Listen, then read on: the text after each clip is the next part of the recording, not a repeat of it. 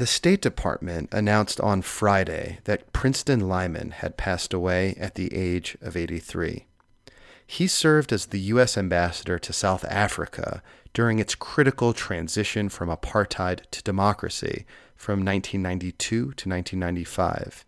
He also served as the U.S. ambassador to Nigeria and was President Obama's special envoy for Sudan and South Sudan. He was a peacemaker and a well respected global diplomat. In January 2017, he came on the podcast to discuss his life and career as a diplomat. And our conversation remains one of my favorite episodes of this podcast.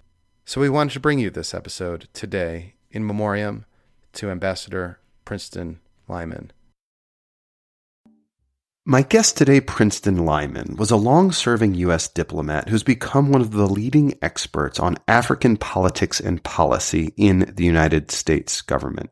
He most recently served as President Obama's special envoy to Sudan and South Africa from 2011 to 2013. But before that, he had an extensive career in the Foreign Service that included stints as U.S. ambassador to Nigeria and to South Africa during the negotiations that led to the end of apartheid and the election of Nelson Mandela.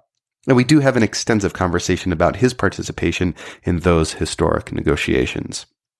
We spoke the day that news broke that Donald Trump was readying an executive order that would severely curtail refugee resettlement to the U.S., including from a number of Muslim majority countries. Princeton served as the top U.S. official for refugee issues during the George H.W. Bush administration, so we kick off discussing how those potential restrictions fit into the history of U.S. refugee resettlement policy.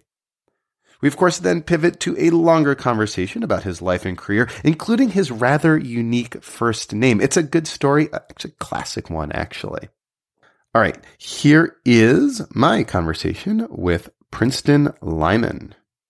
Looking for a trustworthy podcast to bring you unfiltered viewpoints and experiences on global health? Tune into Global Health Matters, the podcast that connects silos and amplifies diverse voices to give you a holistic picture.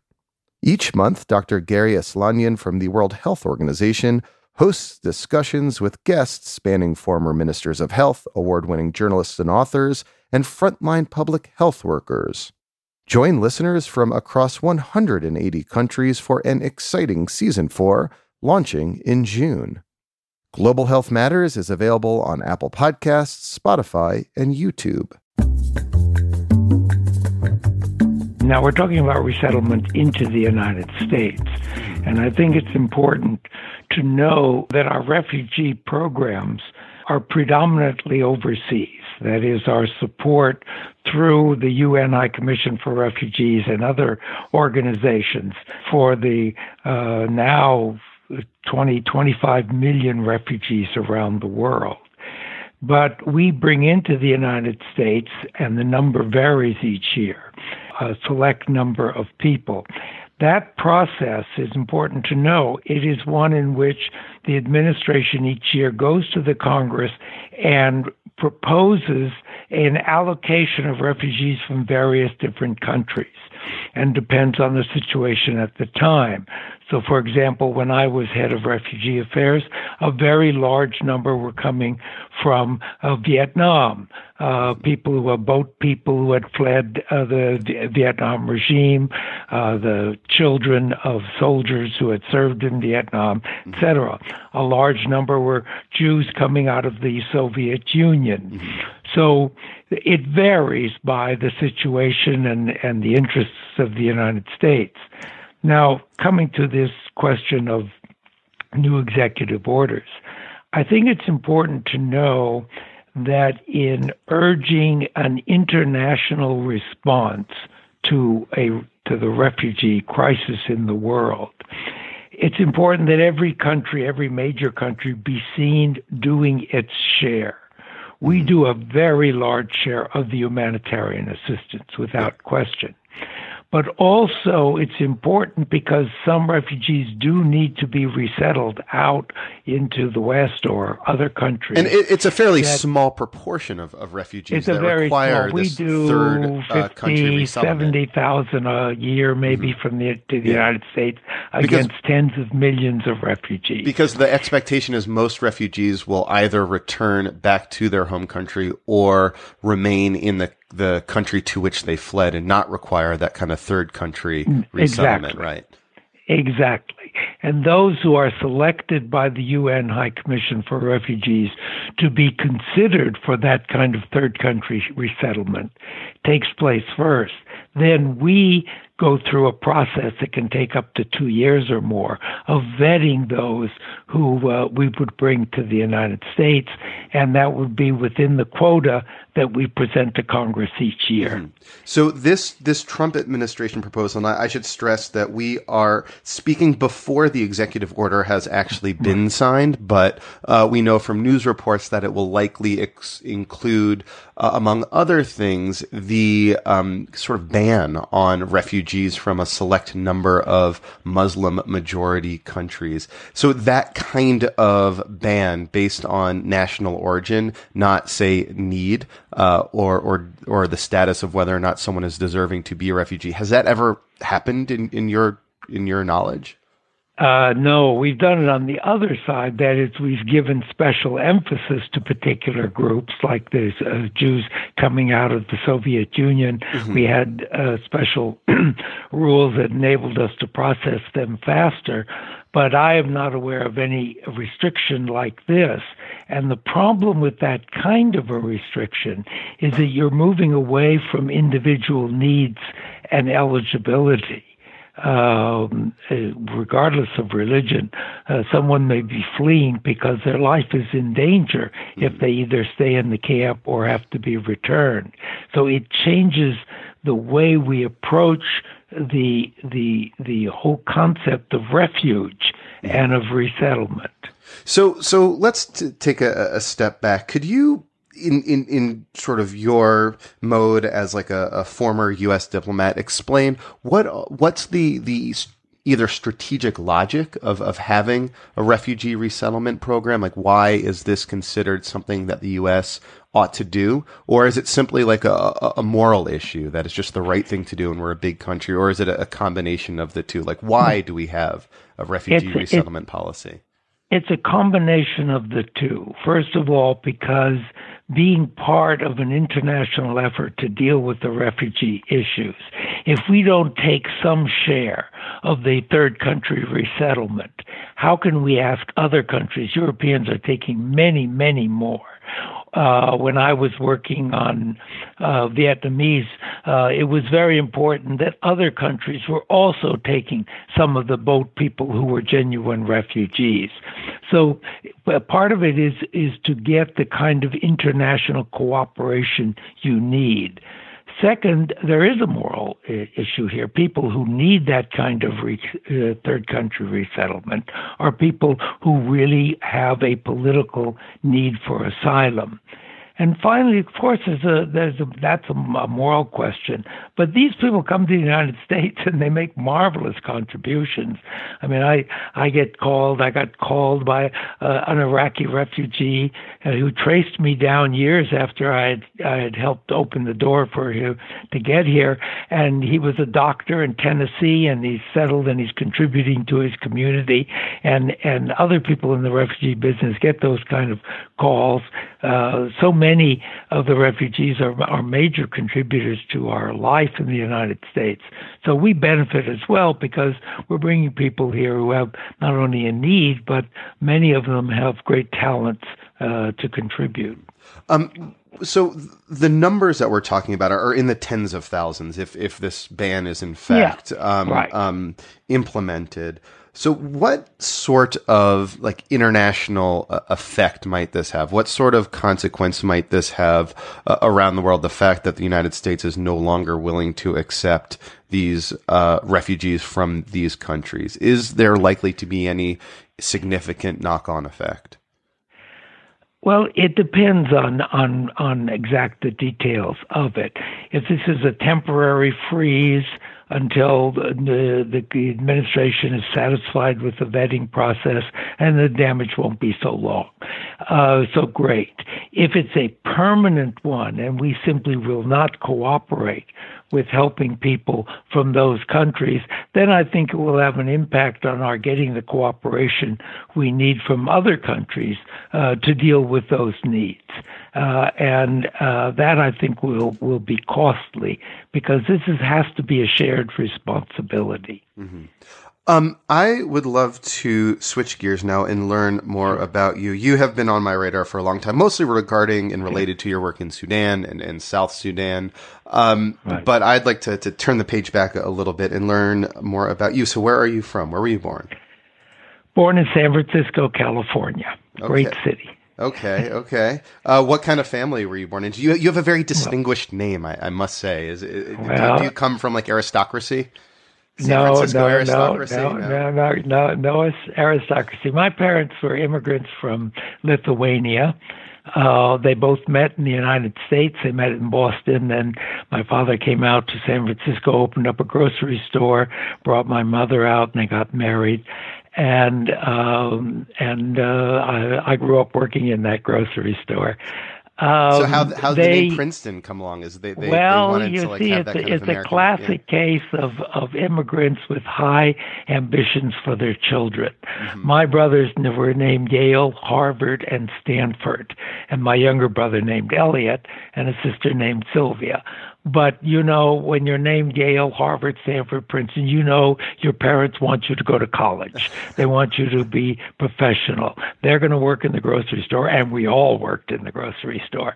But my parents were also very practical. We were all named after, not all, most of us named after very expensive schools, but we all went to the University of California. Oh, good. Which okay. Was, uh, which is a fine, wonderful university, but not nearly as expensive uh, as the ones we were named named after. So that I mean that that's that's a great I mean that that, that is such like a classic immigrant story too. I I, I love it. Um, what I guess growing up the child of immigrants with such these ambitions, did you have a a, a sense that these expectations uh, for a better life that there's like a heavy responsibility on you personally to to to live up to your parents' expectations?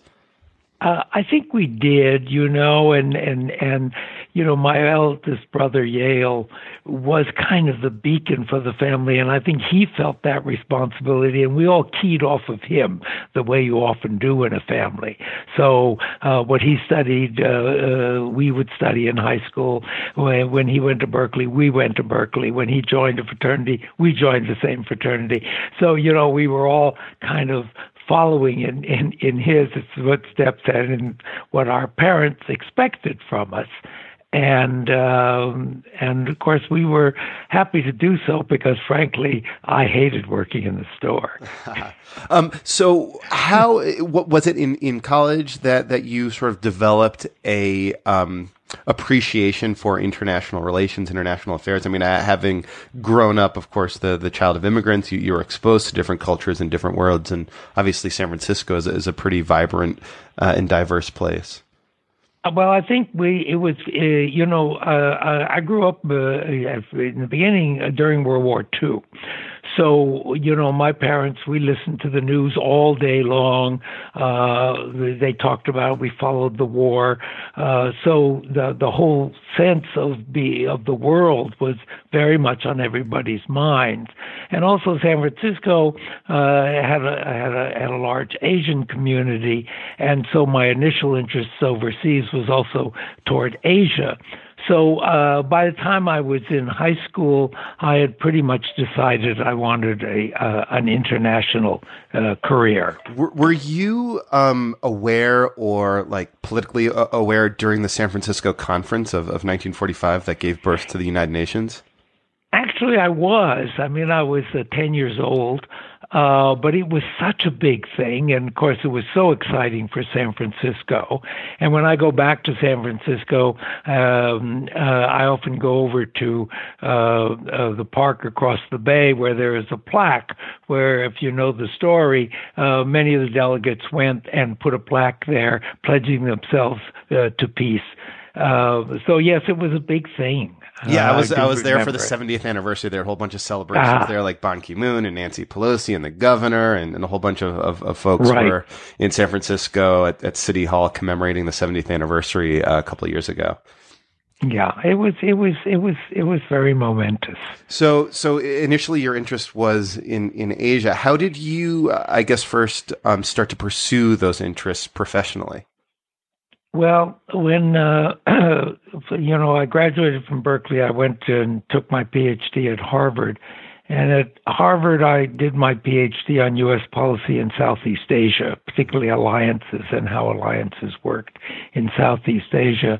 And then uh, What, right what after did you graduate What work, did you posit from your uh, PhD at the time? Which was what, probably in the ni- early 1950s? It or was uh, 1961 was when I graduated, when I got my degree. Mm-hmm. It focused very heavily on Southeast Asia, the coming war in in, in there. I didn't uh, the, the Vietnam War hadn't hadn't grown to the proportions it would later, but uh, I pointed out the nature of the alliance. It's called the SEATO alliance, that uh, probably would result in a bigger war in Vietnam. Unfortunately, I was right.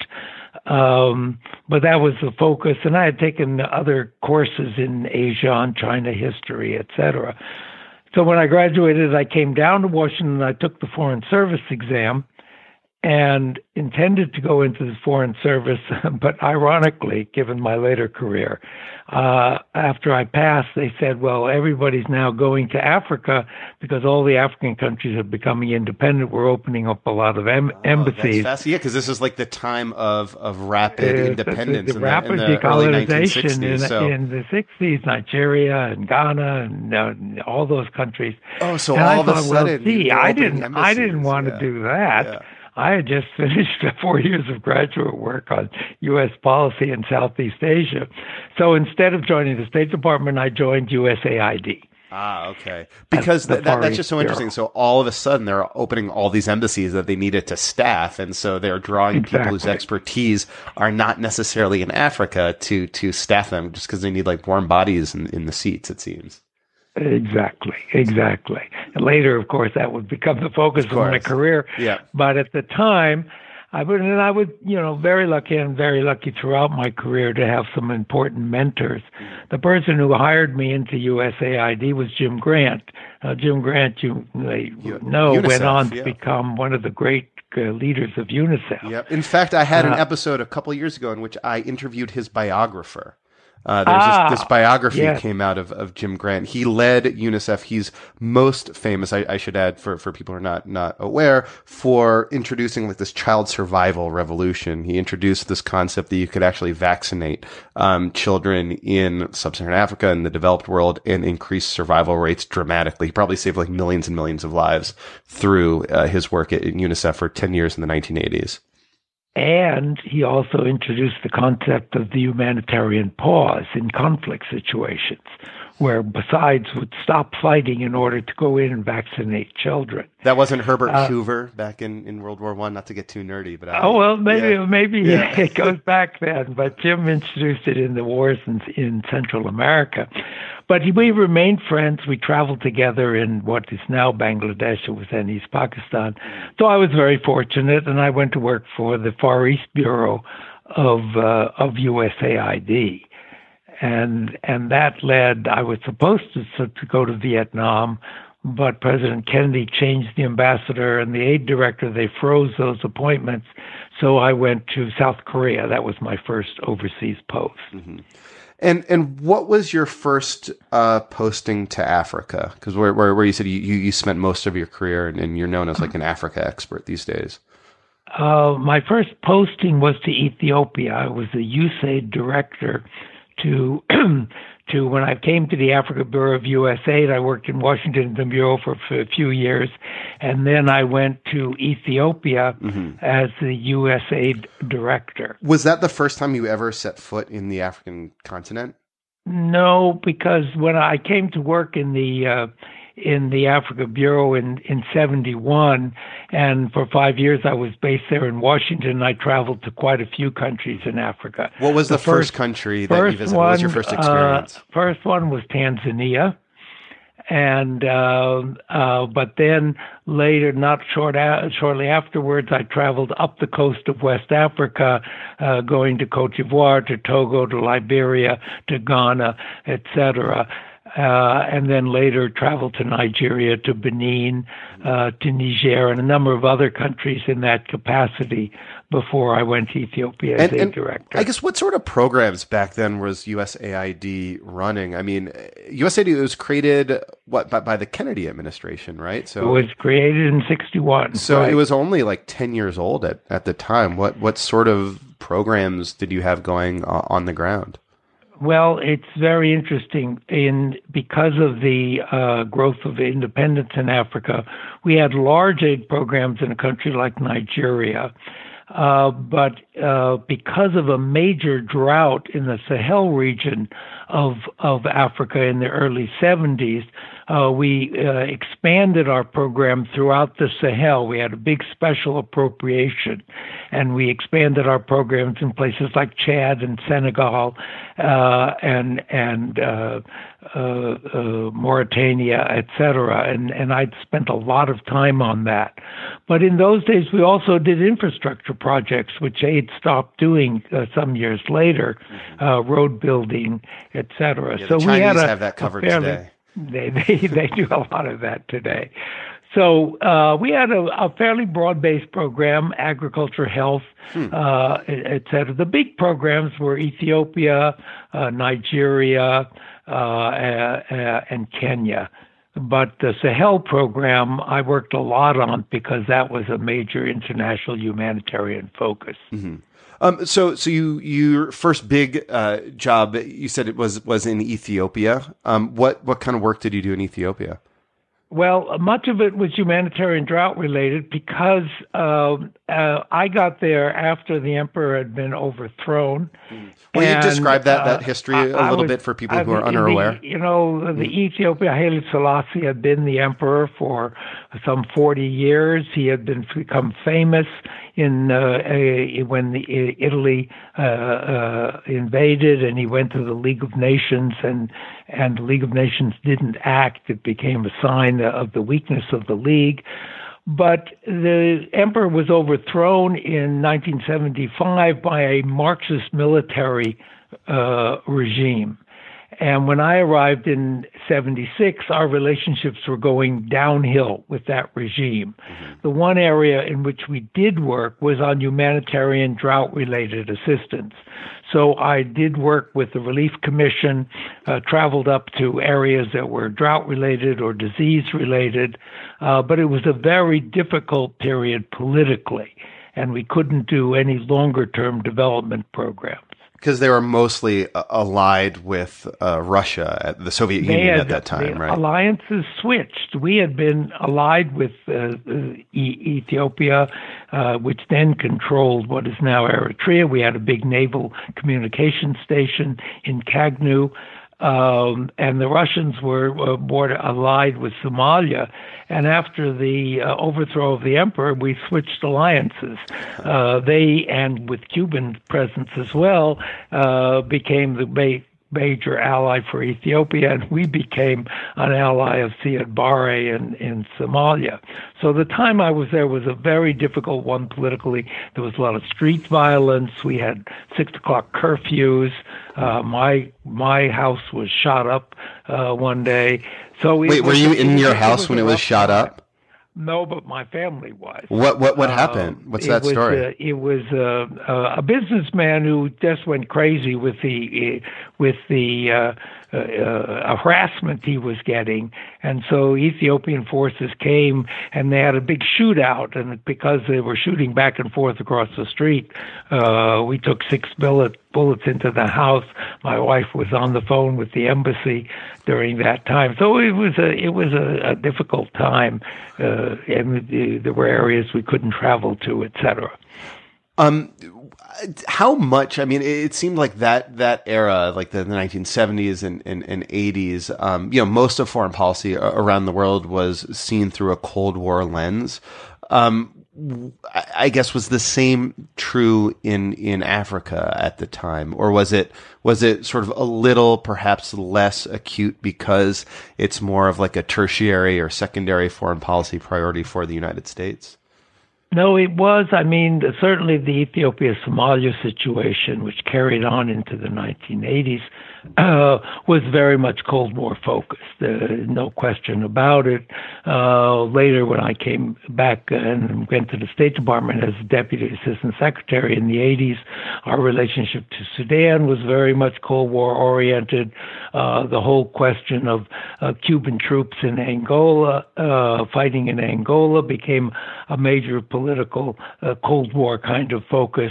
So a lot of our our programs and policies in Africa Africa were were influenced by the Cold War.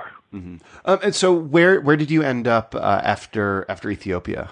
Well, I came back to Ethiopia. I took a special assignment at the White House on science and technology. Uh, President Carter had the idea of creating a science and technology institute.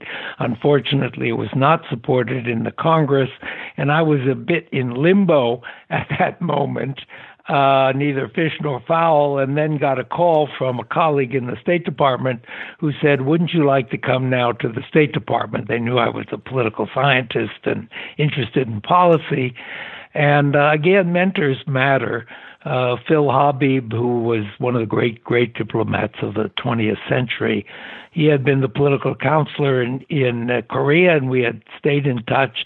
He was undersecretary for political affairs, I was offered by AID a job in Paris, that nice, attractive job yeah. as liaison with the uh, OECD, and an office director's job in the State Department. So I went to see Phil, and he said, in his inimitable way, Are you interested in foreign policy? And I said, Yes. He said, Then you go to the State Department. so I went to the State Department, and uh, I'm, I'm glad I did. Um, and and so I know you you've worked in, in several different bureaus in, in the State Department, um, but also served as um, you know in, in, in, top posts in in Africa as well. While you were in State Department, the State Department, I mean, did people start to lean on you for your expertise in Africa? Like when when was it that you started to be seen as someone who was kind of like a, a Pan African specialist? Well, I think uh, uh, it started when uh, when I moved to the Africa Bureau of USAID and did those development programs around the continent, and then served in Ethiopia. But then, when I came to the department, when uh, Ronald Reagan was elected and Chet Crocker became assistant secretary, I became a deputy and I spent five years as a deputy to Chet Crocker. So I had then, by then, uh, you know, some 10 years of working uh, almost exclusively on Africa. So I guess I, uh, by then, was pretty much known as an Africa specialist, and, and then went mm-hmm. on to be ambassador to Nigeria. So, so how did that uh, appointment uh, come? Because that was probably your first ambassadorship, right? It, it was, you know, for a long time I was on a reimbursed detail from AID, even though I was now six years into the department. Um, but uh, it came about because our ambassador to Nigeria um, had gone out there, a wonderful, wonderful man, Tom Niles, but he became ill after a year, and the post suddenly became open. And uh, Chet Crocker had asked if I would want to be ambassador to Nigeria. I said, of course and uh, that was my first ambassadorial appointment and and a major one. Yeah, I mean it, it is the the most important, biggest, vib- most you know most populous economic powerhouse of of the region by you know by far. I think like yeah, today, I, I, don't know passed, if this is the case today, but t- today one in every six Africans is is Nigerian. Yeah, I had passed up an offer to become ambassador to Liberia but when the Ethiopia offer came up, I, I grabbed yeah, it. Yeah. I mean, when the Nigeria offer so, came up, I grabbed it, and and it was a very good time to go to Nigeria. Um, yeah, what were the politics at, at, at the but, time? So, so what was the the politics at the time? It was before Ola, Obasanjo, right? It was. Uh, uh, it was before Obasanjo. It was uh, Babangida had come to power through a military coup the year before, overthrowing a previous coup leader, who is now president of Nigeria, Muhammad uh, uh, uh Buhari. Uh, uh, Buhari. Yeah. But anyway, Babangida was the president. Uh, and we had a good relationship with bob Babangida because he was uh, uh, really understood economics, and one of the major questions was economic reform in Nigeria. Uh, he was also, we collaborated uh, closely on West Africa issues and a number of other issues. So it was a good relationship, and we thought at the time that he would gradually move it back to uh, democratic politics after I left. That it came that fell apart. Mm. But it was an exciting time. So we didn't have a big aid program anymore because they were big oil producers.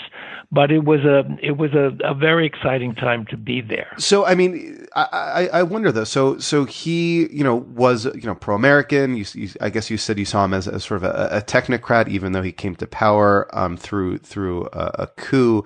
I mean, did you have ever have like any any sort of like moral qualms of of interacting with someone and who um, though as a convenient partner, was not necessarily a, a Democrat. Well, I think that's a good example. I mean, a, uh, uh, the regime, uh, obviously, it was a military run regime. All the state governors were military, etc. Uh, so you didn't have free political activity, but it wasn't a terribly oppressive regime either. And so uh, we didn't have a lot of human rights concerns. We had some. Uh, and of course, we wanted to see it return to democratic rule. But in terms of economic reform policies, he began a, a reform program that we very much thought was on target. Uh, and I was able to open up some trade uh, and investment possibilities. Uh, and on you know on on uh, regional matters, uh, we cooperated quite well. So it was um, uh, a good relationship. I got to see him one on one on a number of occasions, uh, and and to do some work in the health field through our aid program was the only really aid mm-hmm. program we had. Um, so it was, I thought, a constructive, positive relationship. Unfortunately, his regime took a, a, a very negative turn in the 1990s, but I had left by then. Um, at what point did you become uh, ambassador to, to South Africa? Well, when I left Nigeria, uh, the State Department had nominated me to be ambassador to Kenya, but the White House chose someone uh, politically, uh, political appointee. I was offered the head of the Refugee Bureau, and so I came back to Washington mm-hmm. and did that for three years, and it was a very rewarding uh, assignment for all the reasons we've talked about earlier. Uh, and, you know, it was a worldwide assignment. We did a lot of work on the Vietnamese refugees, on the Afghan refugees in Pakistan, uh, the, the uh, uh, refugees from Cambodia and Thailand, uh, and as well as the number of African refugee crises. But as things were changing in South Africa, uh, I did make it clear that I would uh, very much like to be ambassador to South Africa. And fortunately, in 1992, I was supported by the department and by the White House. So by by the time you were, um, uh, it was probably the Bush White House, right, in 1992. It was that, uh, that H, uh, George H. W. Bush, mm-hmm. and uh, I received my appointment in 1992 the election took place that year. Mm-hmm. President Clinton came in. There was some question as to whether he would like to put a political appointee there in my place, but in the long run, the decision was made not to. So I was. Well, how, how, do you think that decision? Because because this is arguably from 1992 to 1995 is the most important right. and pivotal moment in recent South African history. You had the transition from apartheid, the, the, the their first national elections, which elected Mandela was what 1994. Right. So this was obviously like a crucial and historic and pivotal moment. Um, how do you think that decision was made in the White House to keep you as opposed to sending a uh, a political appointee there? Because uh, it's just like an interesting to me, like how these decisions are made, who gets to be political. Because typically, I mean, these days the South Africa Post is a political uh, appointee. It is, and has been off and on most of the time. Uh, I look. I had strong support from the State Department, who said, "Look, you've got a, a career professional there. Uh, this is not time to change it. He's established, doing good job." Um, one of the candidates they asked to be um, would we be interested? A political person said no, keep Princeton there. Uh, another candidate, uh, I, I won't mention uh. the name. Uh, and another one said no, he declined as well. So the State Department made a strong case, and I had support from outside the department. So the White House finally agreed. Mm-hmm. And I so, stayed on. So, I mean, you know, that, that just must have been just a, such like a, a, profoundly impactful and, and important experience. I mean, um, had you met Mandela before that assignment? I had not. Uh, I had been to South Africa on occasion, but I had not met him, and he only had come out prison, from prison a year earlier. But I met him very quickly after I got there. What was that uh, meeting? Because we were in the middle. It yeah. was 1992, and the negotiations had broken down uh, uh, just before I got there, and it was a whole question of whether violence was going to get break out. So even the even the de Klerk government said no. Even though you haven't presented your credentials, you can start working. So I went to see Mandela quite soon. Uh, we had what was a meeting that first and, meeting like? Uh, it was a it was a it was a very interesting meeting. Uh, I was very concerned about threats of, of, of further violence. But he also made clear to me something very interesting that President uh, Bush had been someone he admired very greatly. Uh, that he had called him often, that President Bush would call him before he made a decision on on South Africa, uh, and it was interesting, and and that and became important later on uh, that he wanted me to know that he had a great deal of admiration for President Bush, and of course President Bush was then uh, still president, uh, and then we we talked about uh, I had to. There were the U.S. was under suspicion from both sides. Uh, not so much from Mandela himself, but many in the ANC held a grudge against the United States for, in their view, coming slowly to the anti-apartheid side. Because because during the, the Reagan administration, when Bush was vice president, you know the, the U.S. was kind of hostile to the ANC, believing a, a, them to be a, uh, a sort of a, a, terrorist organization. a terrorist organization that's sympathetic with uh, the Soviet Union. Right. So there was that resentment. I, the de Klerk government uh, was resentful because of the sanctions that were passed over President Reagan's veto. And uh, later, when President Clinton was elected, they were sure we would be totally unsympathetic with the issues of the government side. So it was my job to establish credibility with both sides. Uh, and I make a point of there's a difference between credibility and neutrality we were neutral about apartheid. Apartheid had to end under the negotiations. Mm-hmm. But we could be credible in terms of legitimate interests that both sides might have in the negotiations. And that so, was that was what I tried to establish. So can you give me an example like how do you establish credibility? Like what what does that actually look like? Well, well, it means a lot of of, of transparency of what we were doing. I always informed Nelson Mandela of meetings I was having. If I went to meet homeland leaders, for example, I went to see him first. I said, I now have approval from Washington to talk to the homeland leader of Bophuthatswana, or I'm going to see Buthelezi. Uh, and and I will come back and tell you what what what's coming out of those meetings with President de Klerk and, and with his negotiators. Uh, I would go over issues with them where I thought they had some legitimacy and in, what they were looking for.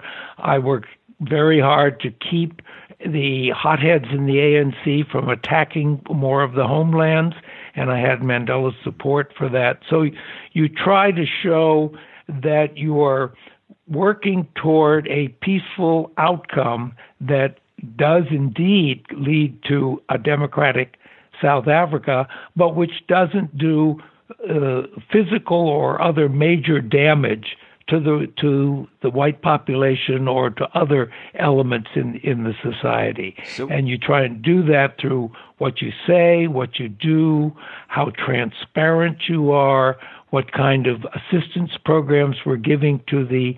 For I'll give you an example. We sent uh, a group of officers from the South African military force and the ANC's MK military force together on a trip around the United States talk about civil military relations. Uh, we sponsored uh, seminars on the, what would be the economic policies of a new democratic uh, uh, South Africa. So it was a, and we put a lot of emphasis into helping on the elections in 1994. So was there a moment, or what was the moment, uh, when you realized that these negotiations would in fact be a success? I think the there were two key things that happened. One was a tragedy, the assassination of Chris Hani. Chris Hani was head of the Communist Party, but he was also probably the second most popular person in the ANC. Uh, he was kind of a, a hero to the youth. He was close to Mandela, and he was shot down in a white suburb by by by uh, some white fanatic, and it brought the country really to the edge of of really widespread violence.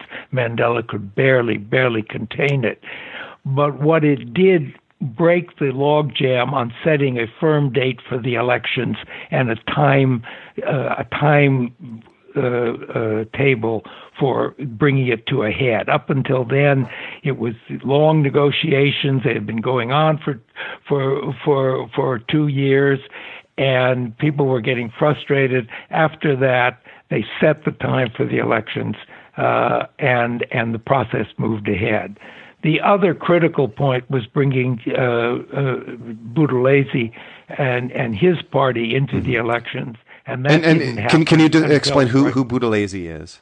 Well, uh, Mangosuthu Buthelezi was the head of uh, a quasi autonomous homeland. He did not take independence like some of these other little homelands, which never had international recognition. Mm-hmm. And he was very much an anti apartheid person but he, uh, when Nelson Mandela came out of prison, there was a real deep rivalry between them. Buthelezi had been kind of the darling of of people in Europe and the United States who wanted a non-communist uh, alternative to the ANC. So Buthelezi had supporters among Republicans in the Congress. He had supporters in London, etc. And then he became eclipsed by Nelson Mandela coming out and becoming kind of the recognized leader. But it became more violent than that. The ANC and the and his party were were were uh, uh, at uh, killing each other in his province and around Johannesburg. And he would not accept the constitution that was being negotiated. He wanted a looser constitution, like mm-hmm. the Articles of Confederation, which would make him almost quasi independent and mm-hmm. was unacceptable. And it would have been disastrous if it hadn't been at the very last moment through a long, complicated process that he finally agreed and came into the election. Uh, and then we, we were pretty sure it was going to come off. But I have to tell you, the morning of the election, because the real question still was would the security services really allow this to happen? And on the morning of the election, there was a bomb explosion at the airport. And the question was what would happen? And what would happen was security forces immediately wrapped up the the group that had done it, and then I knew the elections are going to come off. Huh. Um, uh, we're just about out of time, but if you have a Sorry. few more minutes, I would sure, love sure, to sure. to talk about Sorry, Sudan. And, and, no, no, this is great. I, you know, I, I, I let you go because I love these stories. Um, so if you have a few more minutes, yeah, I, I, would love to learn how you got involved in, in Sudan and in, in, South Sudan. I know we're we're fast forwarding a, a little bit to the 2000s, no, that's, that's, but that's fine. When but I, when I, came back from uh, my, my radar, very so. quickly, yeah. uh, when I came back from uh, uh, South Africa, I became the Assistant Secretary for International Organization Affairs. Madeleine Albright was our representative of the UN and later Secretary of State. And I focused very heavily on trying to get Congress to pay the billion dollars uh, that we owed to the UN. And we got a, an agreement, and Richard Holbrooke later got, got it through. But I then retired from the State Department in early 1999, uh, wrote a book on South Africa, and then became um, uh, the head of the uh, Africa program at the Council on Foreign Relations, occupying a, a chair there, the Ralph Bunche chair. And while I was in that position in 2010, uh, I was asked by Johnny Carson, then the Assistant Secretary for Africa, if I would come help on the Sudan situation because Sudan, under the 2005 peace agreement, was to allow South Sudan a vote on self determination in January 2011. And there was a great deal of concern that the referendum wouldn't come off and therefore the civil war would resume. So I just, was just, asked just to back up for a second. There was this 2005 peace accord that set the terms for that, South Sudan to become an independent country from Sudan, but well, that required was, a referendum. Right. Well, yeah. there was a six-year period in which they would test whether there was a possibility of of unity, and then after that experience, South Sudan would vote, stay in the in the country or vote for independence. Mm-hmm. But as we got closer to 2011, people began to be very worried that Sudan wouldn't allow it. So I was asked to come on and assist the then envoy, Scott Gration, and I focused specifically on getting the referendum through. That meant working with the commission, uh, working hard against government efforts to undermine the, the referendum commission and solve did, a lot of problems. In, in, in that position, did you ever sort of negotiate or speak directly with Omar al Bashir? No, not allowed to. Mm-hmm. And when I became the envoy, when Scott Gration became ambassador to Kenya in the spring of, of, of 2011, I became the uh, envoy, and I continued in that for two years. We continued not to have direct contact with the president, which obviously changed the nature of our role in the whole peace process. Mm-hmm because we couldn't be in the lead if you're not talking to one of the mm-hmm. major decision makers. And and so the we reason with, was was presumably because he had been indicted and was wanted by the International Criminal Court for gen- genocide in, in, in Darfur. By the International Criminal Court for genocide and war crimes in Darfur. So in retrospect, and, I mean, do you wish that that um, that indictment hadn't come down? Would it have made your job easier, or or would it have enabled you to be more successful in your goals? Let, let me put it this way.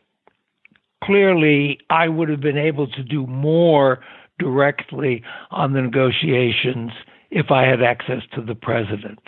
But I uh, I understood why we didn't do it, and what I did when I when I came on is that I reserved the right with the National Security Council that if I ever thought that talking directly to the president would be absolutely critical to finalizing the peace between Sudan and South Sudan, I would ask for that authority. I never reached that point because there were risks in doing it.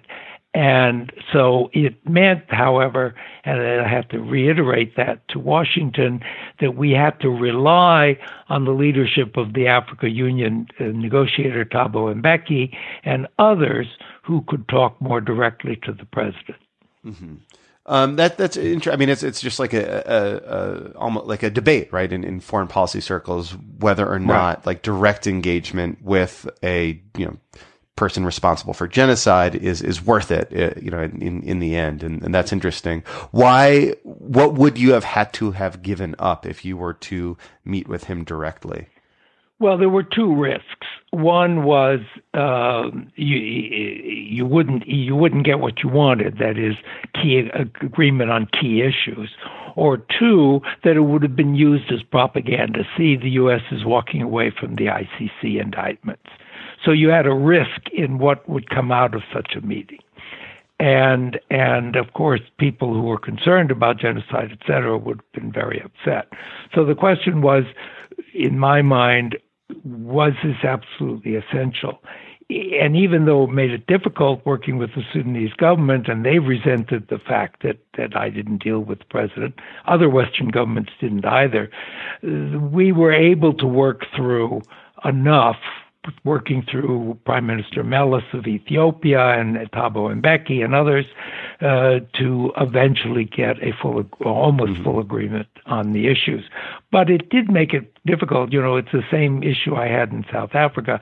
How do you become credible? with a government over which you not only won't speak to its president, but you have a lot of sanctions on as well. And that took a lot of effort.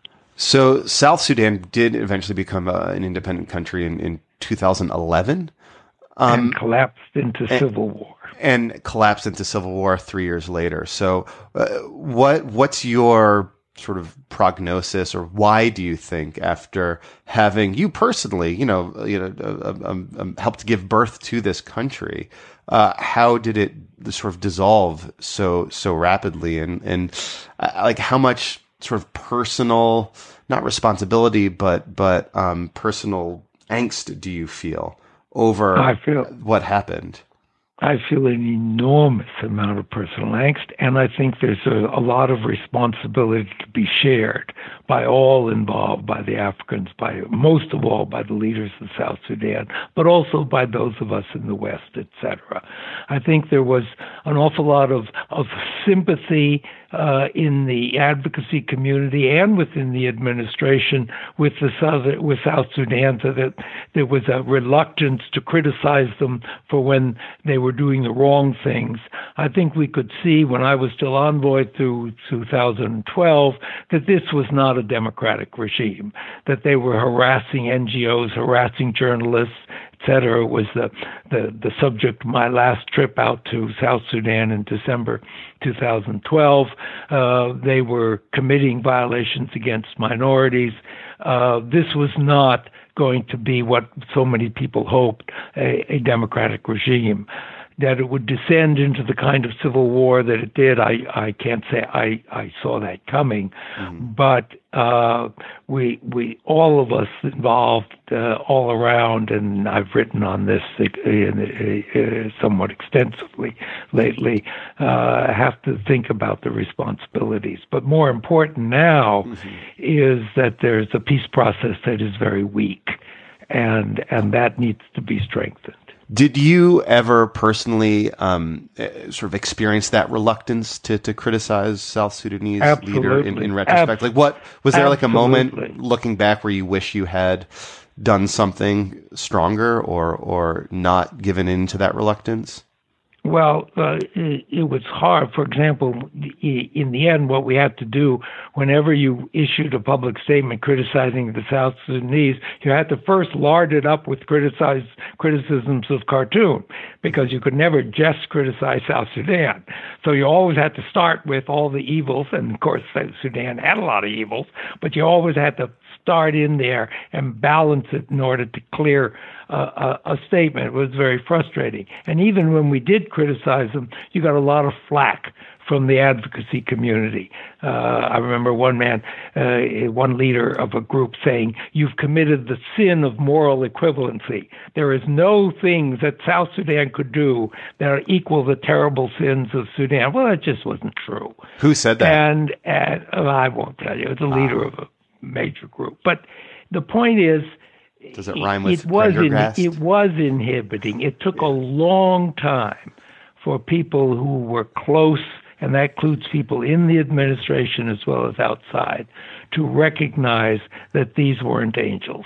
These um, were not just uh, poorly uh, taught. They were not democratic.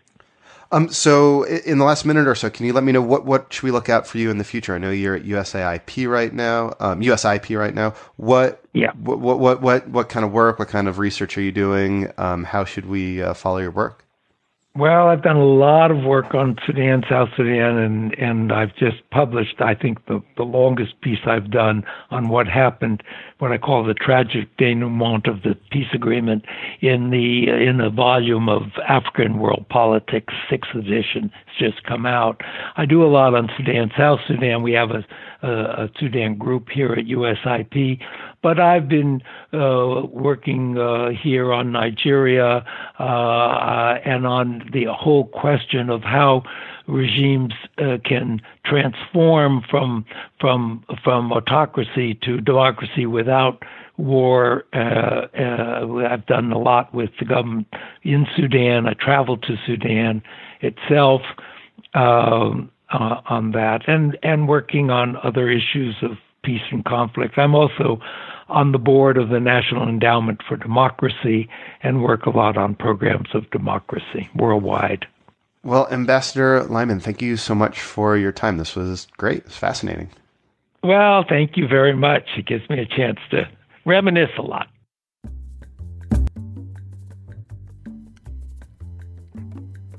Well, Ambassador, rest in peace. And thank you all for listening. I so appreciated the time that, that we spent together and the stories that he shared about his really amazing life and career. I will see you all soon. Bye.